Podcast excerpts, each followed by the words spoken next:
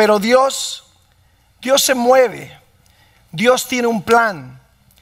Debemos de siempre estar atentos a su voz. A veces uno quiere una cosa, Dios desea otra. Y generalmente, no generalmente, siempre, siempre su camino es mejor que el nuestro. Amén. Siempre. Así que oraba yo. Todavía no tenía ahora sí que la señal del Señor, que era justo lo que quería que yo compartiera. Llegué a casa un día y me dice Daniel, mi chiquitito de seis años, dice, papá, Dice, dice, necesitas escucharme, necesitas escucharme. Ok, hijito, vengo el trabajo, a ver, me siento con él y comienza. Dice, The Lord is my shepherd, I shall not want. Y me comienza a recitar el Salmo 23 de una manera bella y hermosa, con una gran sonrisa. Y dije, Salmo 23. Ahí sentí en ese momento donde Dios me decía, esa es la señal para ti. Eso es lo que habrás de compartir. Si usted me conoce de tiempo, sabe que a mí me gusta mucho la oratoria. Yo soy un orador y sigo muchos oradores. Los veo, los estudio, eh, agarro ideas de cómo ellos entregan un mensaje, un discurso. Me encanta a mí la competencia de la oratoria. Y entonces yo escuchaba acerca de un concurso de oratoria en una ciudad y subió un joven bien vestido con un traje bastante este, elegante, zapato bien boleado y sube él y declama o recita el Salmo 23. Y lo hace de una manera eh, con mucha maestría. La gente le aplaudió cuando terminó. Fue un, se, se vio inmediatamente que la gente quedó pero bien satisfecha con la entrega del Salmo 23. Bajó él del escenario y al poco tiempo subió un anciano. El anciano traía los zapatos viejos, agujerados. Trae un saco que tendría 25 años de uso. Los pantalones ya bien maltratados por el tiempo. La piel del anciano arrugada, maltratada por el tiempo. Cabello cano. Y aquel hombre subió al estrado y se puso detrás del, del púlpito o del podio y comenzó a recitar el Salmo 23 de una manera como ningún otro pudo hacerlo. La gente no solamente aplaudió, la gente lloró. La gente se puso de pie, la gente lo ovacionó. La gente estaba, era una locura, ese lugar era un gran teatro. Y el anciano así declamó, se dio la vuelta y con su bastón en mano se fue caminando hasta bajar del escenario. Se le acercaron al joven que recitó el Salmo 23 y le preguntó uno de los periodistas, oiga, Usted recitó con gran elegancia y gran maestría, pero usted no recibió la respuesta de la gente como el anciano. ¿Cuál fue la diferencia? El joven, con mucha honestidad, dijo esto. Dijo, mire, yo conozco el salmo del pastor, pero el anciano conoce al pastor del salmo. Amén. Yo le quiero decir en esta tarde, yo le quiero preguntar si usted conoce al pastor del Salmo. Muchos conocen el Salmo 23. De hecho, erróneamente se usa en los funerales, como si fuera algo de tristeza. El Salmo 23 no es una plegaria, no es un grito desesperado, es una declaración de amor, de fidelidad. Y de eso les voy a hablar el día de hoy. El Salmo 23 es como medicina para el alma. Yo muchas veces le he dado a la gente como consejero, le digo, llévate el Salmo 23, memorízalo de corazón y decláralo siete veces al día. Y verás que al cabo de siete días tu vida habrá de cambiar porque es una nueva manera de pensar. Vamos con el médico y nos da medicamento por cinco días, por diez días, tres veces al día y lo tomamos con mucha fe sabiendo que eso nos va a sanar. Tenemos la medicina también que es la palabra de Dios justamente ahí para nosotros a nuestra disposición. Quiero darles un poquito de la historia del Salmo 23. El Salmo 23 fue escrito por quién? Dígalo. Por David. Conocemos de David grandes cosas, que él eh, pues mató al gigante, a Goliat, sabemos que fue el, el, rey más grande de todo Israel, sabemos que fue un gran guerrero, sabemos que fue sabio, sabemos muchas cosas, pero lo que desconocemos a veces o ignoramos es que David fue, fue ratero, fue asesino, fue adúltero, fue mentiroso. David fue de todo eso también, pero sin embargo Dios le llama a David lo que jamás le llamó a ninguna otra persona terrenal. Dijo, este es un hombre de mí mismo corazón. Dijo, David vive su vida para agradarme a mí. Entonces, David escribe el Salmo 23, pon atención, los teólogos dicen que no se sabe bien a bien en qué fase de su vida escribe el Salmo 23, pero todo concluye con que él lo escribió por ahí de los 69, 70 años justamente antes de morir. Porque de otra manera no pudo haber escribido un salmo que describe la relación del Padre con el Hijo de tal manera, con tanta maestría y con tanto detalle y con tanto amor, a menos de que él haya caminado en el Señor de la mano con él por tantos años. Entonces se supone que por ahí de los 70 años David escribe el Salmo 23. Ahora quiero preguntarle una cosa. ¿Sabe usted por qué David escribe o compara al Padre Celestial con un pastor y nosotros sus hijos con una oveja? ¿Sabe usted por qué? Porque la oveja es el animal más tonto sobre la faz de la tierra. Y eso no fue chiste. eso fue de verdad. Si usted ve la oveja, la oveja es un animal medio tierno, bonito, no sabe correr, no sabe nadar, no se sabe defender, es media, eh, eh, ciega, ¿sí? Si se le moja el pelaje, pesa demasiado, se hunde en el agua, se muere, es temerosa, todo le asusta, no puede ver a grande distancia, necesita de un qué? Ok.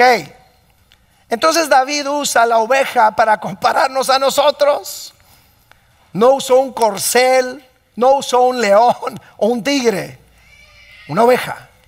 Una oveja que necesita de alguien que los guíe. Lo voy a leer completo. Si usted tiene su Biblia, yo lo tengo en partes ahí arriba, pero yo lo voy a leer completo. El Salmo 23. Si se lo sabe de memoria, recítelo conmigo. ¿Listo? Jehová es mi pastor, nada me faltará. En lugares de delicados pastos me hará descansar. Junto a aguas de reposo me pastoreará. Confortará mi alma me guiará por sendas de justicia por amor a su nombre. Aunque ande en valle de la sombra de muerte, no temeré mal alguno porque tú estarás conmigo. Tu vara y tu callado me infundirán aliento. Aderezas mesa delante de mí en presencia de mis angustiadores. Unges mi cabeza con aceite. Mi copa está rebosando. Ciertamente Jehová moraré por largos días. Amén. Amén. David no está suplicando, David no está implorando, David está haciendo una declaración de confianza en su Padre Celestial. Acuérdese de una cosa, David pasó por mucha turbulencia en su vida, fue afligido, fue correteado, fue casi lo, andaba el rey Saúl tratando de matar, se levantaron los mismos seguidores de él en contra suyo, lo querían apedrear a muerte. David pasó por mucho y en 69, 70 años de vida llegó a conocer al, al pastor, a Dios, de una manera muy personal. El Salmo 23 es un modelo de pensamiento que contiene 103 palabras que tiene el potencial de cambiar su perspectiva. Nosotros decimos, magnifica a Dios. Espérame, espérame, espérame. ¿Magnifica a Dios? Dios no necesita ser magnificado. ¿Que no es omnipotente? ¿Que no es omnisciente? ¿Que no es omnipresente? A ver, ¿por qué tenemos que magnificar? Cambiemos la perspectiva. No es magnifica a Dios porque Dios no es lo suficientemente grande. Es magnifica tu perspectiva que tú tienes de Dios porque ahí es donde estás fallando. Porque tú magnificas tu problema y achicas a Dios, en donde deberías de magnificar a Dios y a ver a tus problemas como algo diminuto. Amén. Eso es magnificar al Señor. David conocía bastante bien al pastor. Ahora, el poder del Salmo 23 no radica en memorizárselo de memoria como se memoriza cualquier otro escrito. El poder no está tanto en conocer el salmo, sino conocer al pastor del salmo. Ahí es donde está su poder. Yo iba con mi papá en el pueblo donde él nació, Higueras, Nuevo León. Sí, no está ni siquiera en el mapa, es un pueblito. Íbamos por un cerro que se llama el Camaján. Yo tenía unos 10, 12 años, papá se detiene, me dice, mi hijo, allá arriba en el cerro, dice, ¿ves aquel, aquel puntito que se mueve? Dice, ese es el gringo. Le dije, ¿cuál gringo, papá? Dijo, pues fuimos a la escuela juntos y le pusimos el gringo porque era güero el tipo. Dijo, pero todos salimos de la ciudad y nos fuimos a buscar un mejor porvenir, pero pues el gringo se quedó en el pueblo. Y él es el pastor del pueblo. Dijo, mira, vamos a ver si nos escucha, ahí anda con las ovejas. Entonces nos bajamos del carro, comenzamos a subir por unos caminos, papá le comenzó a hablar, le comenzó a chiflar y aquel hombre se dio a la vuelta y se vino a encontrarse con nosotros. Y él andaba pastoreando, andaba ahí con un palo ahí caminando entre las piedras con sus ovejas. Y lo que a mí más me sorprendió es que mi papá me dice, ¿quieres ver a las ovejas de cerca? Dice, le digo, sí, yo era un niño. Le dice, gringo, háblale a las ovejas. Y me quedé yo pensando, pues si no es perro. O sea, ¿cómo que háblales a las ovejas? Y comienza el gringo, chaparra, prieta, güera. todas se dejaron venir como si fueran perros. Entendidas las ovejas. Ahí fue donde yo después de muchos años conecté lo que dice la Biblia, que el pastor conoce a sus ovejas por, ellas escuchan su, ok. O sea, es una cosa impresionante. Mire, les traje un video y quiero, antes de que lo pasen, les voy a explicar algo. Hicieron un tipo de experimento en donde tenían unas ovejas al pastor y pusieron a tres personas a tratar de llamar a las ovejas. Y ellos arremedaban o hacían lo mismo que el pastor de las ovejas, pero vean ustedes lo que sucede. Vamos a ver el ejemplo de uno de ellos en el video y luego cuando sale el pastor.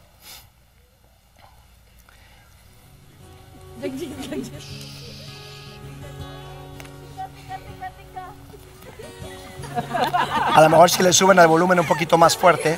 Ella le está hablando, ahora este es el pastor. Muchos trataron de llamarle, pero ahí va.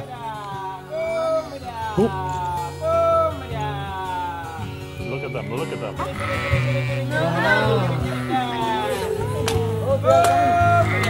That's amazing.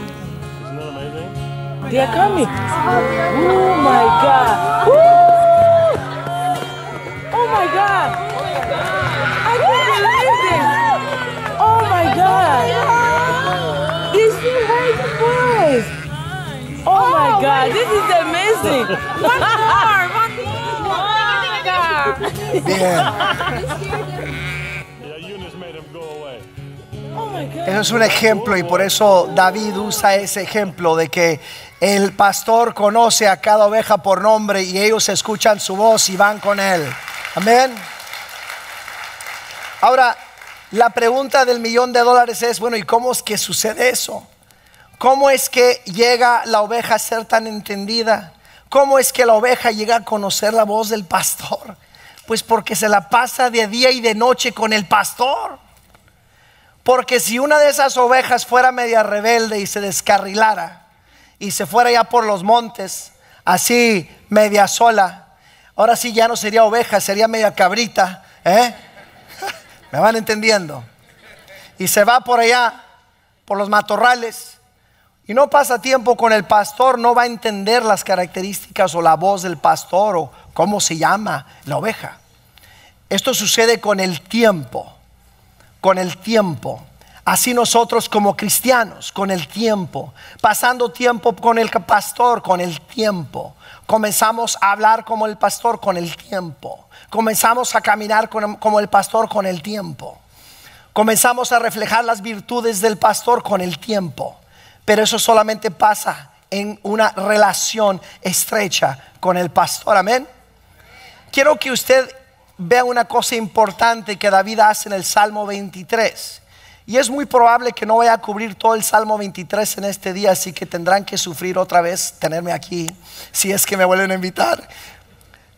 Pero voy a cubrir algunos de los puntos del Salmo 23. Quiero que usted vea que en el Salmo de David hace mención, hace el mención él, de los nombres de Dios que se ven en el Antiguo Testamento.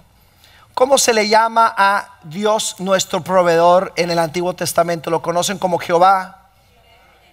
Jehová Jireh, Jehová Jireh. ¿Sí?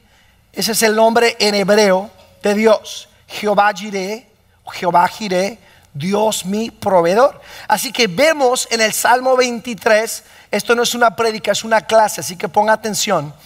Nada me faltará, dice el Señor es mi pastor, nada me faltará. Ahí es- estamos viendo a Jehová Jireh. Dios proveedor. Ahí nos está diciendo David, Dios es proveedor. En aguas de reposo, Jehová Shalom. Dios nuestra, nuestra paz, Jehová Shalom. Quédate, dice, confortará mi alma. Esto es Jehová Rafa, Dios nuestro sanador. Sanador, Jehová Rafa. Eso es del hebreo, Dios nuestro sanador. Por sendas de justicia, esto es Jehová Sikenu. El Señor es nuestra justicia. Estarás conmigo, Jehová Shama, que significa el Señor aquí habita.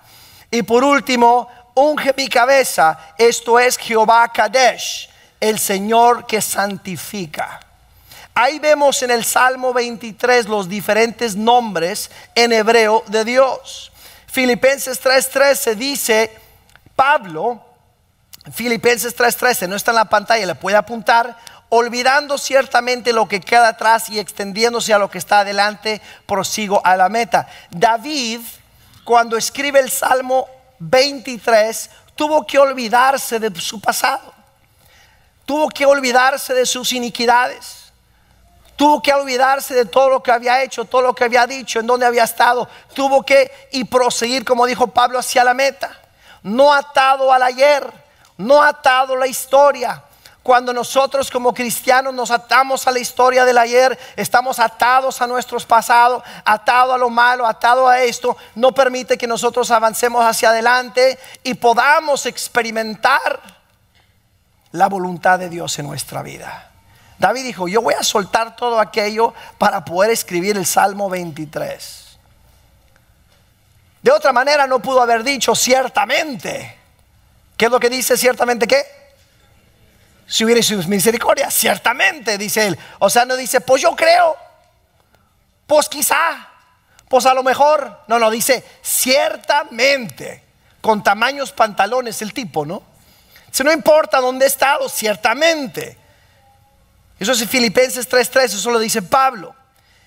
Primer versículo, dígalo conmigo. El Señor es mi pastor, nada me faltará. Lo tengo ahí arriba en la pantalla. El Señor es mi pastor, o bueno, creo que lo tengo por ahí. Nada me faltará. Fíjense nada más, después de la Segunda Guerra Mundial, después de la guerra que hubo en Alemania, rescataron a muchos niños que habían estado en campos de concentración y los llevaron a un lugar, a un asilo, a un lugar en donde iban a estar protegidos. Pero todos estos niños que habían estado en un campo de concentración, que ya estaban flaquitos, malnutridos, a punto de morir, tenían todos un problema. Y el problema era es que no podían dormir. Estos niños no podían dormir y trajeron doctores, trajeron psiquiatras, trajeron psicólogos. Y finalmente un psicólogo le pegó al clavo. Dijo, ya sé cuál es la solución para que estos niños puedan dormir. ¿Cuántos de ustedes batallan para dormir? Sea honesto, levante la mano para verle. ¿Sí? Yo sé que la mayoría. El psicólogo dice, yo ya sé lo que tengo que hacer para que estos niños puedan descansar. No les dio una pastilla, no les dio un, este, un jarabe, no les dio un té de tila de pasote. les dio un pedazo de pan, un pedazo de pan, un baguette. A cada niño les daban un baguette en la noche. Y esos niños agarraban el baguette y se acostaban con él. Esos niños, al momento en tener su pan en la mano, podían dormir porque sabían que el día de mañana iba a haber alimento. Ellos no podían dormir por la ansiedad, no podían dormir por el temor, por el, que habrá de pasar mañana, por la incertidumbre. El pan les dio seguridad, algo tan sencillo. la seguridad que el día siguiente habría alimento. Jesucristo dijo, yo soy el pan de vida. El que a mí viene nunca tendrá hambre y el que en mí cree jamás tendrá sed. Juan 6:35. Las ovejas siguen al pastor porque saben que si siguen al pastor siempre va a haber qué? Alimento. Siempre. Siempre va a haber alimento. Pero ¿qué nos pasa a nosotros? Nos consumimos, aún como cristianos. Nos consumen los problemas, nos consumen las incertidumbres. Por si usted no lo sabía, la vida está llena de incertidumbre. Es más, y no quiero sonar mórbido ni morboso, pero si usted sube al carro, hoy mismo puede morir. Así que cuando haga el llamado, reciba a Cristo para que tenga vida eterna. Si no, póncatele, papá, y ya se acabó. Hay incertidumbre en esta vida. Lo único cierto es nuestro Cristo, nuestro Dios. Es lo único cierto.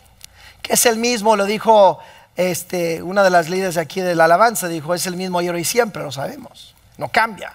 Eso es lo único que no cambia, es Cristo. Dios, Dios no cambia. La vida está llena de incertidumbres. Pero dice David, fíjate, en el Salmo 37 dice David una cosa que me impresiona. No sabemos el orden, cómo fue escrito todo esto, pero dice David, he sido joven y he sido viejo. Jamás he visto justo abandonado, ni sus hijos mendigando pan. Jamás. Yo veo a mi padre, un gran siervo de Dios, y veo cómo la vida de él ha producido bendición. Y mi madre, una gran sierva de Dios. Y cómo eso ha producido bendición en mi vida, en la vida de mis hijos y en la vida de mis nietos. Gran bendición. Jamás he visto justo abandonado ni sus hijos mendigando pan. Eso dice la palabra. Eso lo dijo el mismo David. Segundo versículo. En lugares de delicados pastos me hará que Uy, fíjese nada más una palabrita ahí. Dice, me hará. Diga, me hará. Ah, me hará descansar. No, pues es que no tengo tiempo para descansar. Pues cuidado, papá. Porque el Salmo 23 dice, me hará, te hará. Andas muy apurado, cuidadito. Papá me lo explicaba como un semáforo. Me decía, mi hijo, Dios es como un semáforo. A veces en verde, a veces en ámbar, a veces en rojo. Dijo, cuando está en verde, pues todo muy padre. Pues ahí vas. Y te tocan en la 10 todos los semáforos en verde. Vas, pum, pum. Dices, hoy es mi día. Dios es bueno. Gloria a Dios. Ay, pero nomás cuando le comienzan a dar todos los rojos o los amarillos, los ámbar. Tenía que pasarme a mí. Cambia su perspectiva. Y los que se rieron son los que dicen eso. Me dice, papá, hay veces que vamos demasiado rápido y Dios dice, eh, eh, eh, te voy a poner un ámbar en tu vida para que le des despacito porque estás a punto de darte en la mera maceta, como decimos. ¿Sí? Pero cuando no hacemos caso, ojo, me dice papá, y nos volamos el ámbar sin bajarle la velocidad porque nosotros somos este Juan Camaney.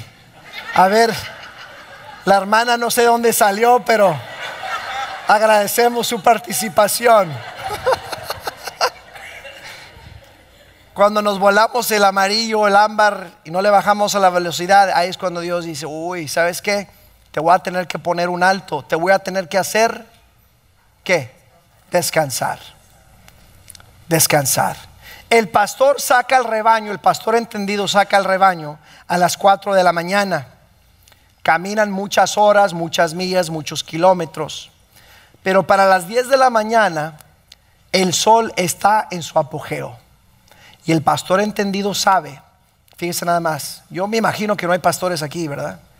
Pero el pastor entendido sabe que después de llevar a, los, a las ovejas a comer, si las expone el pastor al sol, sucede algo en el vientre, tienen, tienen doble estómago, sucede algo en el estómago de la oveja en donde se, se atrofia, se detiene, se caen y caen con las patas para arriba, ¿sí?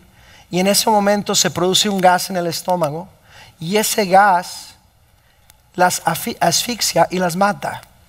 Entonces el pastor entendido sabe que tiene que buscarles un lugar para que descansen. Porque si no descansan, pueden perder la vida. El pastor entendido lo sabe. Y así mismo es Dios con nosotros. Dios ve así como el semáforo. Dios ve cuando estamos a punto de exponernos demasiado al sol en su apogeo y que nos puede dañar. Y Dios nos hace descansar. Y a veces nos revelamos y decimos, pero ¿por qué Dios? Dios dice, si tan solo supieras de la bronca que te estoy salvando, pero no lo entiendes. Entonces, de repente dices, ay, se me ponchó la llanta. Historia verídica, les voy a decir algo y les me estoy ex- exponiendo completamente aquí con ustedes. Le decía a mi esposa el otro día, no escuches esto, Valentina, no me vayas a juzgar, ¿eh? No, no es cierto, no es cierto. Yo tuve 14 hijos este, foster kids, niños que fueron abusados de muchas maneras. Yo crié a cua- 14 muchachos. Y hace una semana, en un sábado, estaba hablando con mi esposa y les dije, fíjate que hicieron un experimento social en una de las, uno de los seminarios más grandes de Estados Unidos y les enseñaron a los muchachos, a los estudiantes, el- la parábola este, del, buen samaritano. Y hablando de eso, les dijeron, van a tener que elaborar ustedes un escrito acerca del buen samaritano. Y en el edificio que está allá enfrente van a tener que dar una- un discurso de cinco minutos en base a lo que ustedes aprendieron. Entonces los vamos a dejar ir en intervalos de cinco minutos. Lo que no sabían es que a medio camino habían plantado a un tipo que parecía indigente pidiendo dinero y le habían puesto heridas. Parecía que lo habían golpeado. Y entonces donde salían los estudiantes para ir al otro edificio, para ir a hacer su, eh, su, trabajo del, del- buen samaritano, este hombre ahí en el piso les decía, ayuda, ayuda, y ellos pasaban, historia verdadera, pasaban y ninguno, más bien de los diez, solamente uno se detuvo a ayudarlo, uno nada más. O sea, qué ironía, ¿no? Lo que hablaban era el buen samaritano y nadie se detuvo a ayudarlo. Entonces yo le estoy platicando a mi esposa esto en la cocina, estamos hablando. Le dije, ¿crees tú? O sea, ¿qué, qué, es eso? Suena mi teléfono. Veo el número, digo, no sé quién es. Y algo me dijo, contesta. bueno, papá. Pues no sonaba como mi hijo. ¿Quién habla? Papá, soy yo. ¿Quién? Chuito. Chuito. Ah, era uno de mis hijos Foster. ¿Qué pasó, Chuito? Papá, tenía mucho no hablar con él. Papá dice, se me, se me ponchó una llanta. Estoy acá en la universidad, por la universidad, dice, y no tengo quien me ayude. Y pensé yo, ¿para qué contestabas el teléfono? Por eso les digo, estoy siendo bien transparente. Entonces estoy yo en el teléfono. ¿Qué necesitas, Chuito? Pues necesito que vengas, dice, con una varilla, dice, porque no tengo ahí para levantar el gato.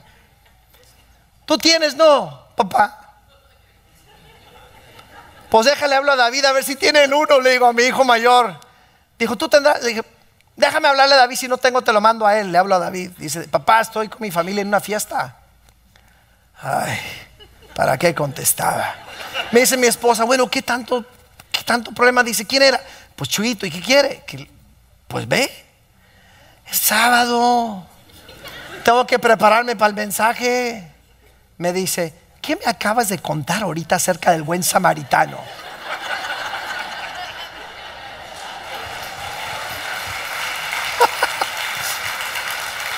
Por eso dice la Biblia, se refiere a la mujer, le da a la mujer el, mismo título que el Espíritu Santo, le llama Paracleto. Paracleto significa la ayuda idónea.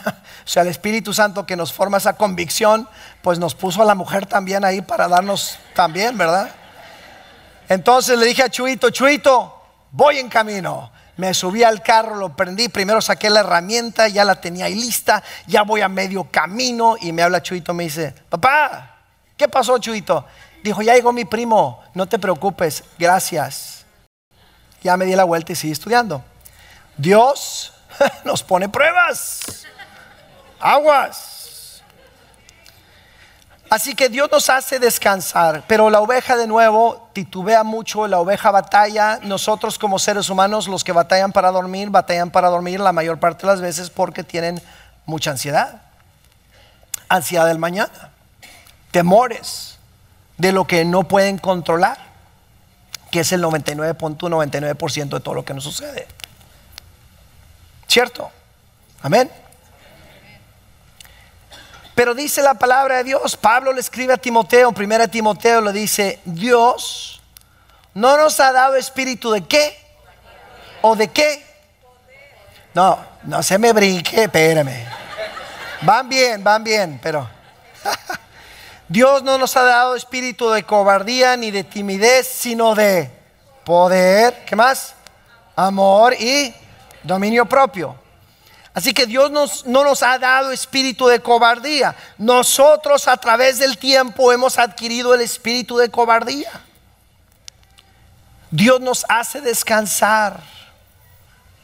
Y es en ese descanso tranquilo, rico y sabroso donde Dios nos habla.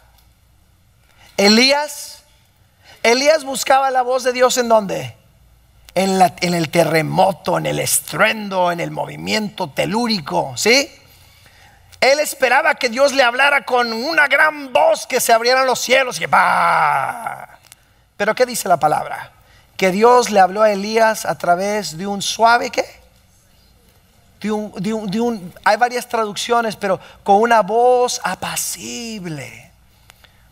Con un susurro apacible Dios le habló a Elías. Pero tuvo que descansar para llegar a ese punto.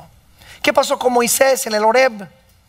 Cuando Dios le habla a través de qué? De la zarza. Estaba él solo.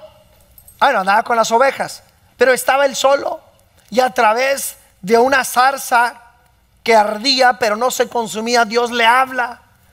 No le habló en la ciudad donde había mucho movimiento, lo llevó al lado de un monte y de ahí en la tranquilidad del monte le habla. ¿Y qué le pasó a Saulo de Tarso cuando iba camino a Damasco? Iba a torturar a los cristianos Saulo de Tarso y de repente, ¿qué lo tumba? ¿Qué lo tumba del caballo? ¿O de lo que iba? ¿Una qué? Un resplandor. Él iba y pum, un resplandor lo tumba y escucha una voz apacible. Y Dios le habla. Jesús le habla. Dice, ¿qué onda? ¿Por qué me persigues? ¿Por qué persigues a los míos? ¿Qué tra- bueno, esa es mi traducción. ¿Qué te traes? Le habla. En ese momento, en el camino a Damasco, en la, en la soledad, ¿qué hizo Jesús? ¿Cuándo- ¿Qué no se apartó Jesús de la multitud? Les dijo a los discípulos, ahí nos vemos, al rato vengo. Y él iba a descansar, a escuchar la voz de su Padre. Si no descansamos, si no nos detenemos, no crecemos en Él. Al final del día, una de las cosas importantes es poder reflexionar.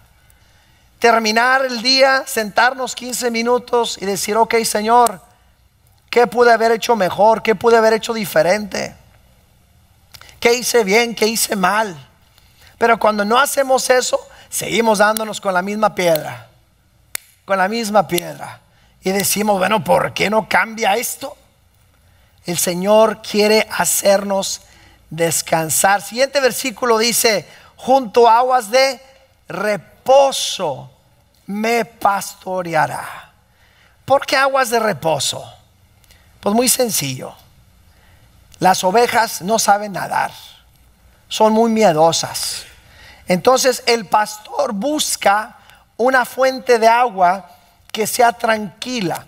Y si no encuentra, el pastor entendido hace un redondel con piedras y va y trae con cubetas agua del río y la llena ahí. Va llenando para que la oveja tranquilamente pueda venir a tomar agua.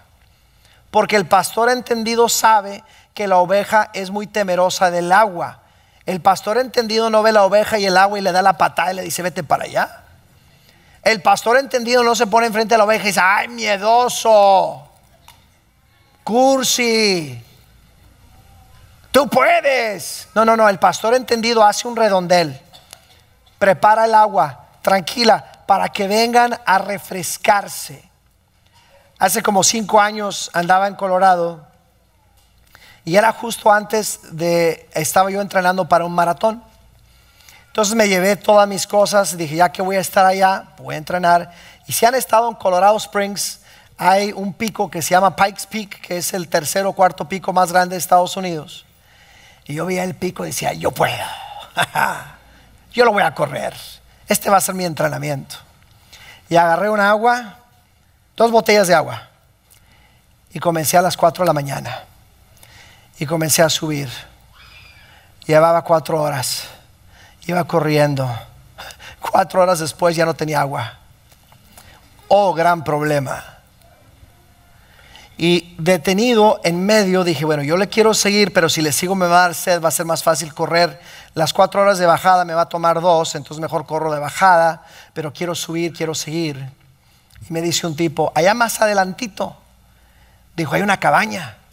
Y en esa cabaña venden agua. Le dije, ¿en serio? ¿En el monte? ¿En el monte? Bellísimo el lugar. No, pues para allá voy. Llego a la cabaña y ya está un tipo barbudo con pelo largo así como el que canta y le hace así. Este, y lo quiero mucho, eh, lo quiero mucho. Y, y llego yo y le digo, oiga, necesito agua, dice, ya veo. Le dije, este, deme, deme dos, tres botes de eso, deme esto y deme un Gatorade. Saco yo la tarjeta de débito y se la pongo ahí. Y se me queda viendo y me dice, dijo, ¿ves electricidad aquí? Le dije, ya veo. Dijo, ¿no traes efectivo? Mm, mm. Lo único que traigo es la llave de mi carro y una tarjeta. Dice, pues lamentablemente no tomamos tarjetas de débito. Le dije, pues lamentablemente si no tomo agua me voy a morir. Me dice, ¿ves ese río que está ahí? Un río cristalino hermoso. Le dije, sí. Dijo, no se te ocurra tomar agua de ese río. Dijo, porque está lleno de parásitos, dijo, te mueres. Le dije, entonces, ¿qué hago? Dijo, pues no sé. Dijo, mira, dijo, me das mucha lástima, hombre. Fue y sacó un aparatito y una lata de, de café Folgers vacío. Dijo, con este vas a ir a sacar agua del río y con esta, dijo, la vas a meter adentro y le vas a dar, a la, le vas a dar vuelta. Y pones el tubo adentro de tu botella de agua y te la va a llenar. Es un sistema anticuado, dice, de filtración. Te la voy a prestar. Pues fui llené y tomé y llené y tomé y llené. Tomé. O sea, de no haber hecho eso, yo creo que me hubiera muerto ahí, la verdad. Y con mucha fe me tomé el agua después de que me dijo que tenía parásitos. Pero esa cosa fue filtrando. ¿Cuántos de ustedes han llegado a un punto en su vida en donde tienen esa sed? Y no hablo de una sed física, de una sed espiritual, o una sed emocional, o una sed mental, porque están en sequía completamente. Yo estaba completamente seco en ese momento. Y doy gracias a Dios por ese filtro y por ese hombre que me lo prestó. Dios conoce nuestras debilidades así como el pastor conoce la debilidad de la oveja, no la avienta al agua porque sabe que esa es su debilidad. Dios nos ama ahí en donde nos encontramos. Claro que no quiere que permanezcamos ahí para siempre. Dios quiere que vayamos siempre de gloria en gloria, que nos lleve de victoria en victoria. Él nos lleva, pero tenemos que dar un paso en fe. Tenemos que dar un paso en fe. Dios ahí donde estamos nos recibe y nos usa. Quiero que entiendan algo en esta tarde, que Dios no busca un siervo perfecto, solamente busca un siervo dispuesto. Dios, Dios no busca perfección, solo disposición. El Señor no llama al preparado, prepara al que es llamado. algunos de ustedes les pasó por encima de la cabeza lo que acabo de decir, se lo voy a decir de nuevo. El Señor no llama al preparado, sino más bien prepara al que es llamado. Siete versículo dice, conforta mi alma. Conforta mi alma. Explicaba hace rato que cuando come la oveja, si se expone al sol, se le endurecen los dos estómagos, se cae de lado y queda con las patas para arriba. ¿Han escuchado ese ustedes ese término? Quedó con las patas para arriba. Ok. a lo mejor usted le ha dicho a su esposo, hey, quedaste con las patas para arriba. Bueno, las ovejas quedan con las patas para arriba y el pastor entendido sabe que tiene que más, darle masaje a esas piernas, confortar y se pone como si fuera un niño chiquito, se pone a darle masajes a ese animal para poderlo darle vuelta y ponerlo de pie de nuevo, para que comience la circulación en las piernas. El pastor entendido conforta a la oveja. Asimismo, nuestro Dios conforta nuestra alma. Y yo creo que cuando David escribe este versículo, ponga atención, él estaba pensando en el momento en que llevó a su gente los grandes guerreros de David, que eran como 600, iban ellos rumbo a pelear al ejército filisteo y dejó atrás a la familia de todos los del ejército, a las mujeres, a los niños, en un campamento temporal llamado Siglag. Los dejaron atrás, se fueron ellos, ganan la pelea derrotan ellos a los filisteos después de un buen tiempo. Vienen armados pero de valor y vienen ellos a festejar esperando que las mujeres tengan ahí preparado el gran guiso, los niños este, eh, haciendo ruido y estruendo y que iba a haber fiesta porque venían victoriosos. Y cuando llega David con los 600 hombres, lo único que ve es un terreno desolado las tiendas, las, las, carpas han sido destruidas. Hay humo porque incendiaron. Se llevaron a los niños, a las esposas y todas las pertenencias a la medianoche. Y esos eran los amalacitas. Ellos eran cobardes. Ellos atacaban solamente a la medianoche, cuando la gente estaba dormida. Vinieron y se llevaron todo. Y David me lo imagino ahí en su caballo con todos los 600 hombres detrás de él. Dice la palabra de Dios que David y sus hombres lloraron hasta que ya no podían llorar más. Eso dice la Biblia en 1 Samuel. ¿Cuántos de ustedes han llorado hasta no tener lágrimas? Sí.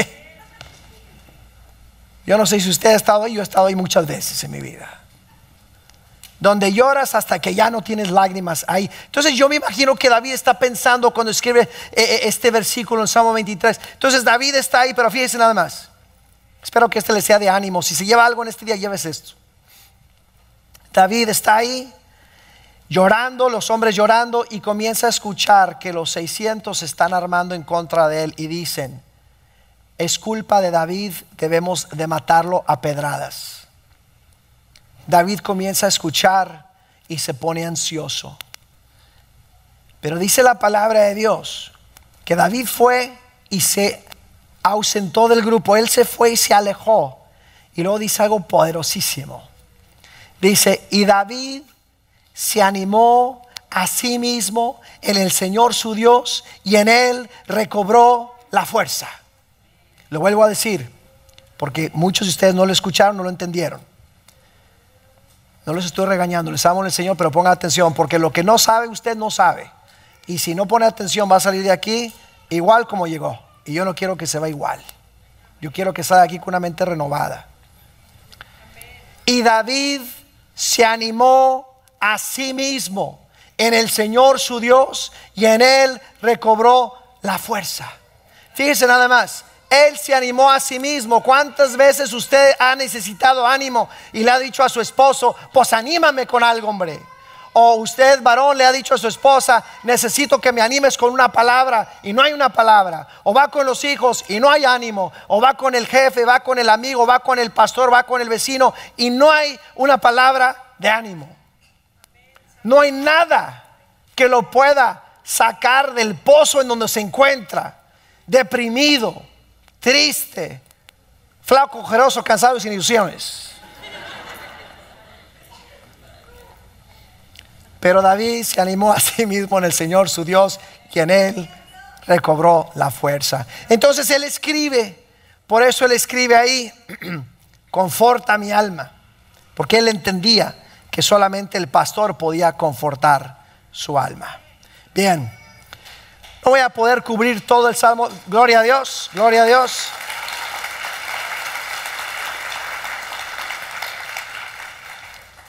Ya habrá en otra ocasión donde podamos terminar el Salmo 23, ya que es un salmo muy rico. Pero yo quiero terminar con una pregunta. ¿Conoces al Salmo del pastor o conoces al pastor del Salmo? Esa es la pregunta. Y si no conoces al pastor del Salmo, puede ser una, porque has vivido una vida muy ajetreada y no has puesto atención a lo que es más importante. Al final del día, mis hermanos, yo les voy a decir una cosa. Me decía mi papá el otro día, bueno, ¿cuál es tu propósito? Mi papá es uno de los, mi mamá también, una de las personas que más me animan. Le digo, el propósito de mi vida es impactar una vida por día. Si logro impactar una vida por día, son 365 que puedo impactar en un año. En el transcurso de mi vida, multiplicados, si puedo vivir unos 30, 40 años más, ¿cuántas vidas podré impactar para gloria a Dios? Ese es mi propósito. Mi propósito no es almacenar nada. Entre más ligero pueda vivir, mejor. Porque yo nunca he visto, nunca he visto un ataúd adentro de una carroza que lleve un remolque atrás con todas las pertenencias.